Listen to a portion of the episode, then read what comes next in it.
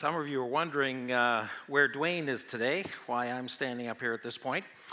Yesterday afternoon, I got a phone call from a strange voice I didn't recognize, and it said, "I'm Dwayne. I'm not well."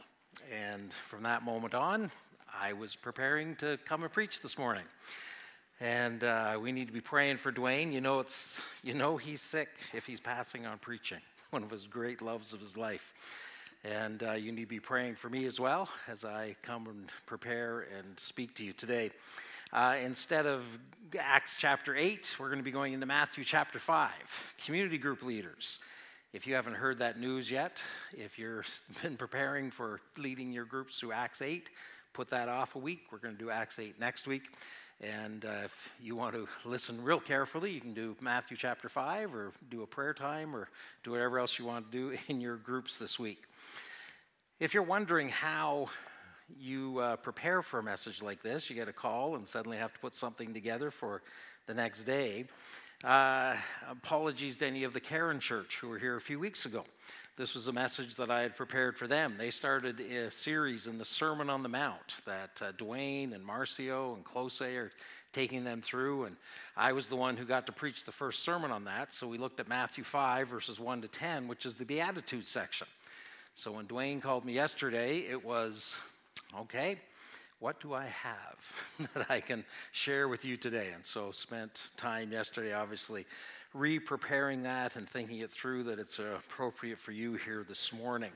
And so we're in Matthew chapter 5. If you want to turn your Bibles there, we'll have some of these scriptures up on the screen in a few moments. Before we get there, I just want to start with a story to kind of get our thinking and our hearts moving a little bit in the direction of where Matthew 5 and really the Sermon on the Mount takes us. It's the story of a man by the name of Gordon Maxwell. Gordon was a missionary to India many years ago, and as a part of his ministry there, as he had been there ministering to several other groups, he began to move into a new group with a new language. And as he went to one of the Hindu scholars, and he approached him and said, "I need to learn the language. Would you be my teacher?" And the man said, "No, I will not teach you our language. For to teach you my language means I will become a Christian." And Gordon said, "Oh, no, you've misunderstood me. All I want to do is learn your language." And the scholar said to him, "No, I will not teach you my language, for I know to live with you, I will become a Christian." What a powerful example of someone who followed Christ in such a way that kind of the testimony of his life had become people that spent time with him understood what it was to be a follower of Jesus. And I think that's a great way to understand what it is to be a follower of Jesus. To be someone who so understands him, to be someone who understands what it is to be saved by faith and that process that Jesus begins within our life through that faith process by his Spirit engaging with our heart and with our mind to draw us to become more and more a reflection of the one whom we follow. His heart beats in our heart. His mind begins to shape and transform our mind, and we begin to reflect the things that he does, and we begin to speak the way that he does, and we begin to share the truth of his gospel in word and the conduct of our lives. We are the reflection of the grace and truth that Jesus brings into this world by his gospel.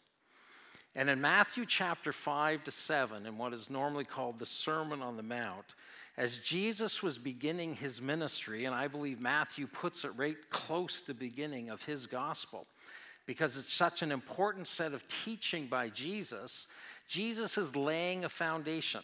He's laying this foundation about what will shape his followers, about what his followers can expect if they are going to be part of his kingdom, if they're going to be part of his life, if they're going to be joining him and understanding what God is giving them and gifting them in the whole process of salvation. And so Matthew 5 to 7, maybe you need to start coming to the Karen services and following up on what's going on through the Sermon on the Mount, a crucial, very important piece of teaching by Jesus, our Savior. And as he begins that sermon, he begins by setting the stage with these, 8 summary thoughts in these first 10 verses. In Matthew chapter 5, verse 1, he sets the stage for it. We read in Matthew 5:1, it says, "When Jesus saw the crowds, he went up on a mountainside and sat down. And his disciples came to him, and he began to teach them." What a great scene that is. You know, Jesus, by this point, after, just a very short while in his public ministry, crowds have begun to follow him. They have wanted to hear more from him. And he's traveling in Galilee, and he's beginning that ministry. They're following him, and he ends up in this mountainside setting. And it says that when he saw them, he went up on this mountain. I think very particularly just kind of set himself aside and allow people who really wanted to come that day to come. And it says they followed him. They followed him up there on the mountain, and Jesus sat down, and he began to teach them. People who wanted to hear, and then Jesus saying, "And I want to tell you." Jesus saying, that's the heart of Jesus. It still is his heart for us today. For any who would seek him, he wants to infuse into your life an understanding of who he is, or grant you his grace and his truth. And Jesus is always extending that invitation to come and listen and to follow. And that's the scene that happens for this sermon. And then in verses 3 through 10, and usually in your scriptures, they're set aside in a very particular format because it's more poetry than prose. It's not like kind of this sermon today where I just kind of stood. Well, in some ways it is. I started off by telling you a story. I told you something to try and help draw you in and get your minds thinking in a certain way. You know, story of a man who kind of talked or showed in his life what it meant to be a follower of Jesus. Well, Jesus is doing the same thing here. He has this set of 8 summary statements, might be 9, depends what you do with verses 11 and 12. We're just going to 10 this morning. And in those summary statements, Jesus is giving you these memorable set of thoughts, laying a foundation for the rest of the sermon. Before we read them, I'm just going to make a few observations for you this morning. You've got your Bibles open, some of you. You can already read ahead. I'm not going to put the verses up, but I want you to realize a few things about what this set of Beatitudes is all about. First, I want you to note that this sermon is about his kingdom. That what Jesus is going to be sharing is about the kingdom of heaven. And these introductory verses, these Beatitudes, begin and end by saying that these are the things you need to know about what it is to have access to the kingdom of heaven. The first Beatitude ends with, "For theirs is the kingdom of heaven." The last Beatitude in verse 10 says, "For theirs is the kingdom of heaven." If you want to have a sense of what it is to belong to the kingdom of heaven, look at these Beatitudes. These are descriptive of what your life is intended to be in the fullness of your salvation, of coming to an understanding of what it is to be a follower of Christ. It's not a sermon about rules, although many commands are given throughout this sermon. This sermon is more a sermon about attitudes, about our hearts. It's about our relationship with God. And sometimes you have to move a little bit past what looks like a command and understand that there's an attitude there. It's not the command first, it's the attitude that leads to a responsive life as a follower of Christ. So it's about being part of his kingdom. The second is that these introductory statements, as I said before, are more poem than prose. Each line follows a very specific pattern. Each one has this sense of being blessed. In fact, that's where the word beatitude has come from. Beatitude comes from Old Latin or Old French. I'm not a scholar. I read that. The word is beatus in Latin. So each of these statements begins with that beatus. Beatitude comes into English. And beatus is that word blessed. It's an emphasis on what God is bringing into our lives. that in English we've got the word beatitude. It's been convenient because in English we're able to say that these are the beatitudes, not the do attitudes, because it is a nice description to remind us that these aren't a set of commands for us. This is a set of understandings of what Christ intends for us to be in relationship with him, what he intends our character to become. But it's Beatitudes is kind of, we've made it up, and it's nice to remember that way. And each of the Beatitudes has three parts to it. So before we read them, just so you can kind of track with me while we're reading each one, and we'll come back to that. Each one begins with this word, blessed. Each of the phrases begins that way. It was interesting when I was preaching at the Karen Church. I talked to Close ahead of time because I said, Close, you know, just, is there any translation things I need to be aware of? And he said, oh, well, he said, you know, as I said, what about the word blessed? He said, well, we really don't have a word for blessed in Karen. So I was like, oh, like that's eight times, and I talk about it. I said, well, how does the verse start? Does it start when it says blessed? What does it say? He said, well, that actually doesn't come till the end of the verse, just because the way their grammar. So I was just like, okay, we got issues already, because the way I think about this is totally from an English mindset, right? But he anyway, I don't know what he said. We worked it out. He translated to the folks. For English, though, each sentence starts with the word blessed. It's able to follow that. It's a word that means, because we talk about being blessed. If we talk about being blessed, we kind of think that favor has been granted to us. It's a little more than just that, of receiving something. To be blessed is a word that means truly and deeply happy and content, that you're full of blessing. It's a person whose life has meaning, and there's a hope, there's a peace, there's a joy that goes along with that. It's a person who's able to smile and be content, whatever is coming upon their lives, because there's a foundation that seems to be within them that gives them a confidence for future. They're blessed. They have a foundation to life. Some translations put it this way, it will be well with you, right? It will be well with you who are poor in spirit. It will be well with you who are the meek. It will be well with you. My grandmother lived with us for several years near the end of her life. She was a wonderful lady. She lived in our basement, and I was able to go down and spend time with her. And she was just a very gracious lady, but she loved Jesus. And just in a very casual way, so deeply appreciated that. And she lived at our house until really her health came to a place that we just couldn't give her the care that she needed, and she moved into a nursing home when she was about 95. And at 95 and following, I can remember going and visiting her. And so often as I would be there talking with her, she would talk about how sad she was for the young people at the nursing home. And I was kind of like, well, like, Grandma, like, because I'm picturing the nursing staff, or like, she's like, oh, no, like, and she would point to the other folks that were there, like the people that are 90, these young people that are gathered around her. And she just said, some of them are just so sad. Some of them just have life so hard. And my grandmother, confined to a wheelchair, some respiratory problems, she just had a great contentment in her life. She was blessed.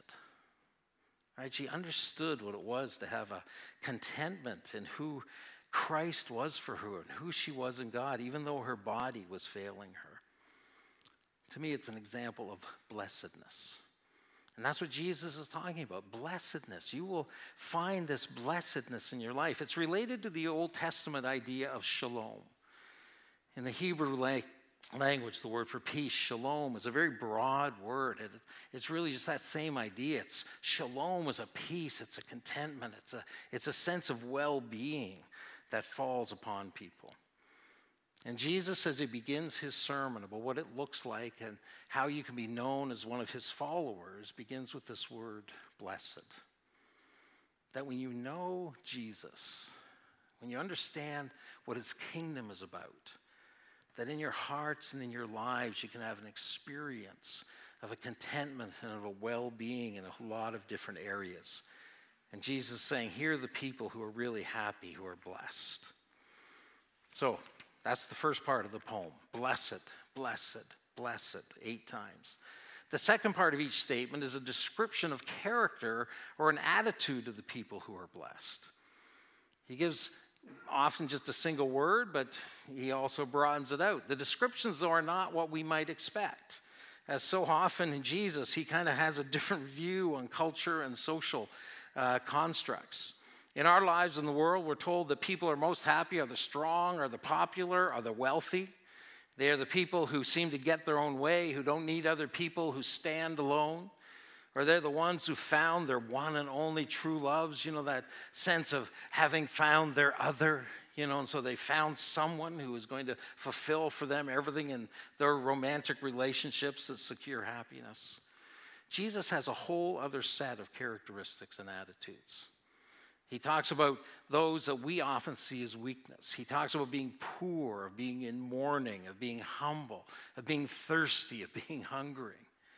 He says these are the things that are going to be identified as blessings in your life. They don't sound strong and confident, but Jesus says they're the things that are going to mark those that follow him. We'll talk about why as we look at each one.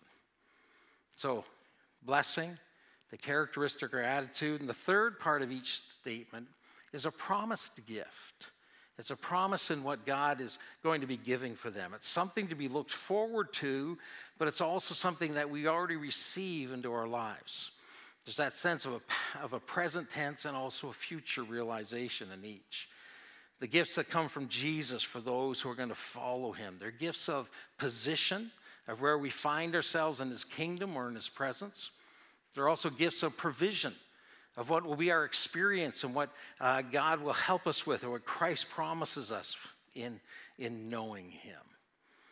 And so that's second observation. You look for the poetry. The last observation, before we read these, is to understand, and really for the whole Sermon on the Mount, if you're ever really looking at it, is that it's not so much commands. It's not about commands to be followed to get into heaven. Jesus isn't kind of introducing a new legalism here. He's not introducing something that says, okay, if you make yourselves these things, then that's how you get saved. No, it's still a gospel of grace. In fact, the Sermon on the Mount makes the law so onerous that no one can keep it. You know, Jesus says, you've heard the Pharisees. You know, the Pharisees have this level. They say you shouldn't even, you know, you shouldn't hate or you shouldn't murder. And Jesus says, I say you shouldn't even hate. You know, it's the things of your mind that convict you before a holy God and Father. Jesus elevates all that and says there's no way that by following the law that you're going to be fully redeemed and brought into relationship with me. And the Beatitudes really start in that same way. They're presenting a picture of someone who has embraced grace and has understood what faith is going to be, and understands the blessedness of salvation, and that it is a gift from God that comes to us, and that God will work in our lives and in our hearts this amazing work of grace for us. And so these aren't about what we have to do to be saved. It's so much about what it is to be saved and what our hearts and our lives can begin to experience and enjoy now and also in eternity as we look forward to all that we have with God in Christ. So as we look at these, and now we'll read them, I just want to review for you that here's what it's like to be a part of the kingdom of heaven. Here's what it's like to be truly happy and share in the promises of Jesus. And it's not about how to be saved. It's what it looks like to be saved. And so he's painting this picture for us. And so we'll read them together now. Matthew 5, verses 3 to 10. Jesus began to teach those who had gathered on the mountain, began to teach them, saying, "Blessed are the poor in spirit, for theirs is the kingdom of heaven. And blessed are those who mourn, for they will inherit the earth. Blessed are those who hunger and thirst for righteousness, for they will be filled. Blessed are the merciful, for they will be shown mercy. Blessed are the pure in heart, for they will see God. Blessed are the peacemakers, for they will be called children of God. Blessed are those who are persecuted because of righteousness, for theirs is the kingdom of heaven. Again, on first read, they don't sound like happy, contented people. Poor, mourning, hungering, thirsting. But look at the promises of position and provision that comes from Jesus. Comfort, hope, people of purpose, possessing the kingdom and the earth. They sound like people who have found a place, of belonging. What is all the connections? It's what we'll start to put together. Again, remember, Jesus isn't telling him how to become a blessed person, but sharing how being blessed in relationship with him, we become like what God has designed for us to become. And as we look at them one by one, I mean, each one of these, there have been books, there's been sermons on every single beatitude and fleshing them out in a whole lot of ways, but Jesus gave them to us as a package. And I often think sometimes we need to look at things in this way, and so as we do this, think of it more as a composite picture. Have you ever seen those pictures where you have kind of you lay them on one by one, and each layer adds another color, it adds another detail. So then when you have all the layers put together, you have this beautiful portrait, a beautiful dynamic of what is supposed to come to life. But each page has specific details. I think that's what the Beatitudes are like. There's details that we need to embrace, but it's really a composite picture of what Christ intends for us and is granting us in relationship with himself. So each one we'll talk about briefly. We won't go into a whole lot of detail, but rather let them kind of layer on them this morning. Blessed are the poor in spirit, for theirs is the kingdom of heaven. To be poor in spirit can be a confusing phrase. We know what it is to be poor, to literally have very little money or no money. More, it really, in its broadest sense, it means we have no resources. It means we are not able to supply for our needs, is what poverty is. Poverty is when we're just kind of stripped away of being able to mount up any kind of resource. And when Jesus says you're poor in spirit, it means that you have no spiritual resources. You can't provide for your own security, for your own eternal hope.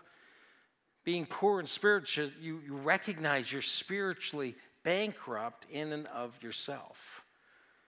Ultimately, to be poor in spirit means you know you need a Savior. It means you know you need God in your life. You've recognized that when you've looked within, you can't find the solutions to the eternal problems. I mean, much of the worldview that we live in is that very thing. Much of the world we live in somehow seems to think that if we just look inside enough, if I just look deep within myself, there is a goodness, there is a reality that's within there, that there is a health that I can find somehow within that I can draw out. Whereas Scripture says the very opposite. You are broken. That sin has caused this great divide in your life, and you have fallen from grace with the one who ultimately knows you perfectly, God, the Creator. And it's only in him, it's in that external help that we can find wholeness and beauty. And that begins when I recognize how spiritually bankrupt I am. And as I recognize that bankruptcy, Jesus is able to come alongside and say, I have a solution. I've given myself to pay for that sin. And I'm giving an invitation into eternal life. Eternal life is that eternal relationship with God. It's faith. It's grace. And the promise is, yours will be the kingdom of heaven. And recognizing that bankruptcy and recognizing your need of a Savior, there is a Savior who will come alongside and say, yes, I am here for you, and in faith and in grace will embrace you and draw you into my everlasting kingdom. That's the blessing of your bankruptcy, and I need to find myself really living in that place so often, to cry out again and again, oh God, I am broken, I am poor in spirit. And I need your healing touch. I need your salvation within my life. It's connected with the second. Blessed are those who mourn, for they will be comforted. Mourning is that sense that comes when we have experienced loss. We perhaps think mourning most intensely through the times of death, through grieving of a father, of a mother, of a friend. Last Sunday, I was at my daughter's church out in Langley, and the pastor had to begin that service with two announcements. One was that a man 75 years old who was one of their ushers most Sundays had passed away unexpectedly that week. And as he announced it, there was just kind of a groan that came from the congregation. Just a dearly loved man. And then he had to make another announcement that a 3-year-old little boy had passed away that week in their family. Oh, just an ache in the family. A mourning that came upon them. And I prayed for the pastor, because as he said, what do we say after those kind of announcements? And God blessed that congregation just in a very unique and special way last week. You know, mourning is that heaviness. It's a sorrow that we feel because we can't get back something. We've lost something which has meant so much to us. And Jesus is saying, blessed are those who mourn. And I think it's in context with this poverty of spirit, that there's a mourning when our sin overwhelms us and our relationships fail us and our inner darkness grieves us. And Jesus says that's a place that my followers find themselves in, because they recognize the darkness and all that they have lost in this world because of their sin. And he says, that's when I can comfort you. That's when I come alongside you and grant you my comfort. And ultimately, comfort comes by his presence. And by his spirit, he says, you are not alone. You're not alone in those times, and that's what it is to be a follower of mine. Number 3, blessed are the meek or the humble, for they will inherit the earth. Meekness or humility is not something that we often hold up in esteem. You know, we associate meekness with weakness. We often think of humbleness. Really more, we often think of false humility. You know, we think of people who are sometimes arrogant because they have a false humility. They tell you how humble they are, and as they're telling you that, we recognize you're not humble, right? Or there's a false humility where we just put ourselves down and we belittle ourselves. Now, meekness or humility is really the opposite of someone who's proud, acting as though they deserve everything, willing to take credit for things or credit for things they haven't done, or to kind of step over other people. But really, the truly humble person is the one who finds their security, finds their peace in knowing that Jesus has loved them, that Jesus gives them identity, that Jesus is the one that has granted them a future. And in following him, there's a humility that says, I can put others first. That I can have a heart that says, I look outside myself. And meekness is a great strength at times that says, I will look to the benefit of others. I won't always have to put myself forward. I am confident enough in who I am and my position in Christ that I can therefore serve and I can minister to others. And Jesus says, blessed are the meek, for they will inherit the earth. We think it's the opposite. Blessed are the strong. No, Jesus says, blessed are the meek, because ultimately their gift and their position is that we will rule with him in his eternal kingdom, that we are part of his kingdom that is over all things. You're part of that which is eternal and blessed.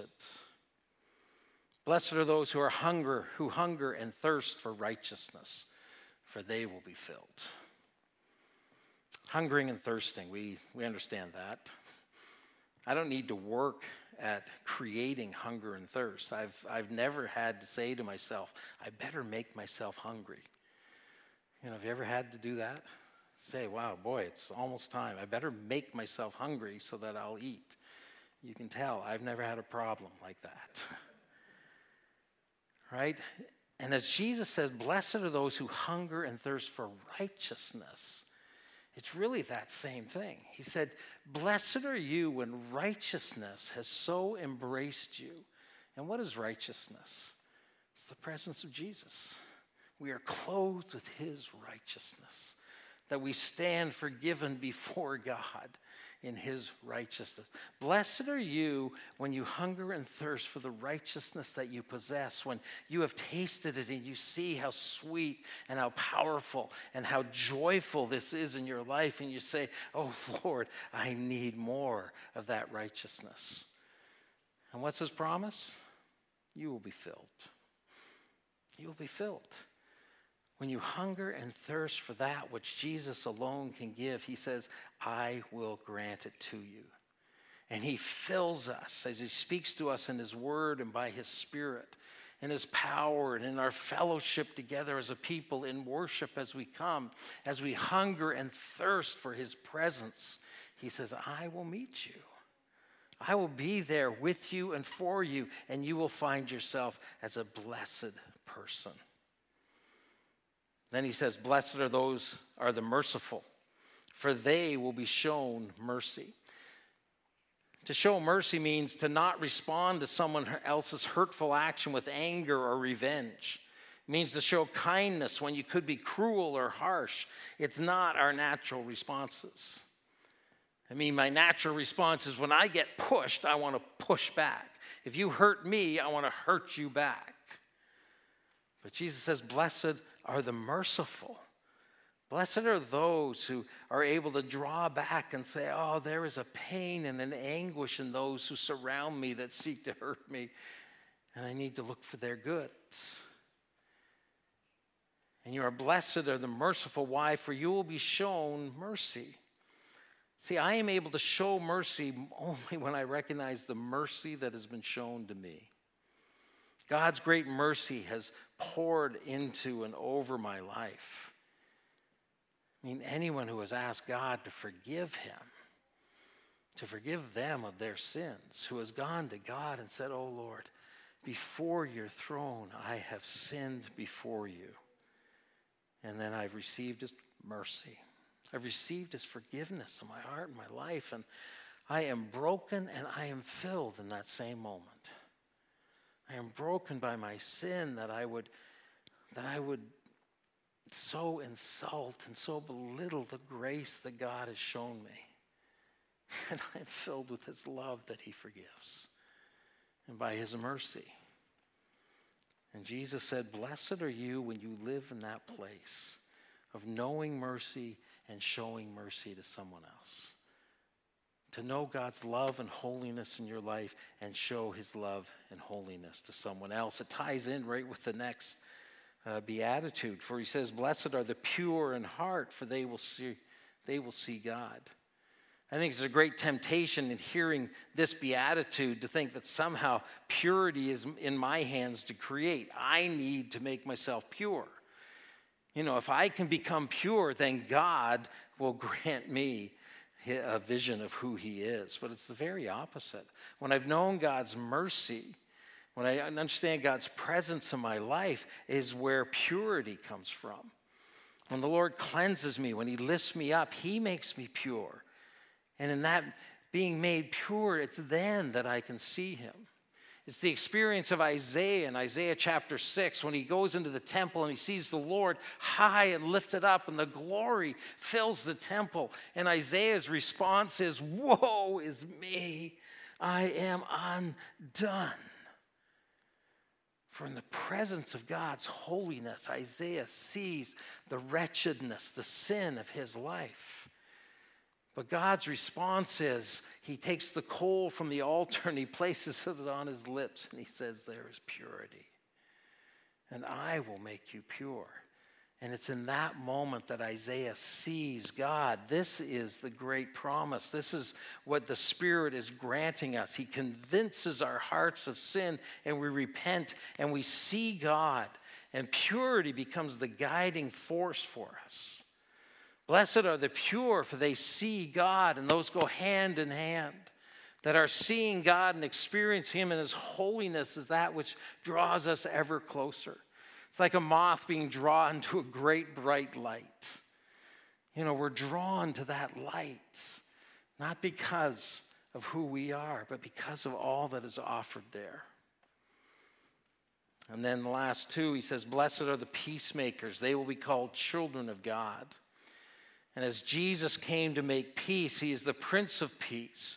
He came to reconcile the world to himself. So God has called us as his children to take part in that. Again, it's which comes first. It's not that I become a peacemaker and then I'm called a child of God. No, it's in being called a child of God that I have a potential to be a peacemaker. Because when I am at peace with God, I have a potential to allow peace to happen among others that surround me. Because I have the confidence of my position. It's the same with the last. Blessed are those who are persecuted because of righteousness. Where does blessedness come in the midst of persecution? Because we are standing, because we are happy as those who oppose his kingdom. We are persecuted for righteousness. We are those who are standing for the righteousness of Jesus Christ. We are standing for his doctrine. We are standing for his truth. We are standing for his grace. We are saying it's his reputation that's at stake. And if you want to persecute me for that, then I will take that upon myself. We live in a world where there's a very fine line. You know, we're in days through all of what's happened through COVID, through freedom convoys, all these things where sometimes it gets very confusing about what people are standing for. When we stand and are persecuted for righteousness, Jesus is at the center of that. It's his reputation, and it's his truth, and it's his grace. And we stand for that when we are persecuted because of the kingdom. He says you will find blessing. Why? Because it's then that you understand yours is the kingdom of heaven. It's where you belong. It's what your future is. It's where your hope is found. So Jesus begins this sermon by describing the people who come to know him in the depths of their heart and therefore live out of his character and life in this world. And those who do will know the deep hope and joy that comes from his presence. This is what it is to be a follower of Christ, to be a blessed people. Andrew, you and the team can come up. And today, as we conclude our service, we're going to conclude it by taking this blessedness that we have in our hearts and in our lives, this understanding of what it is to be redeemed by the blood of Jesus Christ, and taking a cup and a piece of bread. They were out on the table as you came in this morning. If you didn't pick one of these up and want to take part in communion as we begin to sing, you're welcome to go out and pick up a cup. This cup, of course, and what we do at the Lord's table is we consider our blessedness in Christ. We acknowledge that it came at a great price. The price, the gift of love, but the cost of the death of our Savior, Jesus Christ. It's a remembrance that he gave his body and his blood for us, that we might be brought into an eternal relationship, into eternal life with him. So it's a time for those that have accepted salvation. They've accepted the gift of grace through Jesus Christ to remember what has taken place for them. It is a declaration until he returns of that death and its power in our lives. We're told that we need to examine our hearts as we share in this moment, so that we come with pure hearts. And remember where pure hearts come from? It comes from confession. It comes from God's grace in our lives.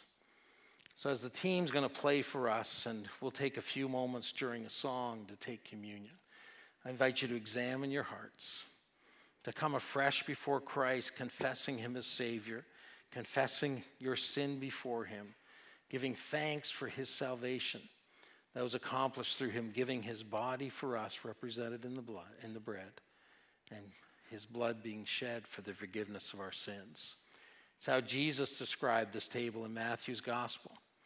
While they were eating at the last Passover, Jesus took the bread that was being given there, and he'd given thanks, and he broke it before them and gave it to his disciples and said, "Take and eat, for this is my body."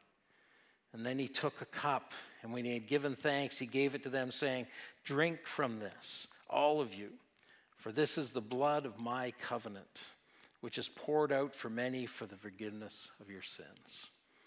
So over the next few minutes, as the team leads in song, feel free to sing or feel free to reflect.